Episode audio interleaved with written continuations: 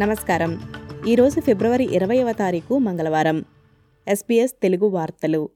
చదువుతున్నది సంధ్యావేదూరి ముఖ్యాంశాలు. సిడ్నీ యాస్పెస్టస్ కుంభకోణం క్యాన్బరాకు కూడా వ్యాపించింది. కనీసం తొమ్మిది నెలల పాటు క్యాన్బరాలో యాస్పెస్టస్ను విక్రయించారని అన్నారు. Sydney green life resource recovery నుండి అమ్ముడవుతున్న యాస్బెస్టస్ ఏసీటీ ల్యాండ్స్కేపింగ్ వ్యాపారాల ద్వారా కాటేజ్ మల్చ్ లాగా ఉపయోగిస్తున్నారని తేలింది.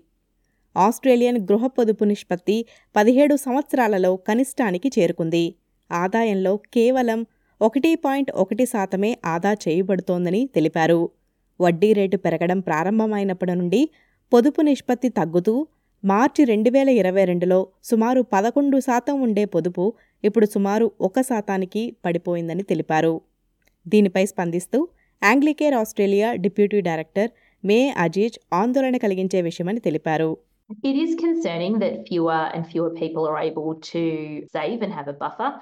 Uh, but it's also not surprising because we know that rents have been going up by about 10% every single year. Rents have gone up by about 75% since the onset of the pandemic. I don't know anybody who's had a wage increase of 75%. And so it's, it's really not surprising when we're seeing so many people in rental stress, but also housing stress. Jayne Hrdlicka రాజీనామాతో Virgin Australia త్వరలో కొత్త CEO నియామకం కోసం ప్రకటిస్తామని తెలిపింది. దేశంలో అతిపెద్ద super market కస్టమర్లకు సరైన ధరలు నిర్ణయించాలని ప్రధానమంత్రి యాంతోనీ అల్బనీసీ అన్నారు. ఈ రంగంలో ధరలు మరియు పోటీని సమీక్షించాలని ప్రభుత్వం ఆస్ట్రేలియన్ కాంపిటీషన్ అండ్ కన్స్యూమర్ కమిషన్ని ఆదేశించింది. తాజా రిజర్వ్ బ్యాంక్ విడుదల చేసిన నివేదిక ప్రకారం ద్రవ్యోల్బణంపై ఆందోళనలు కనిపిస్తున్నాయి.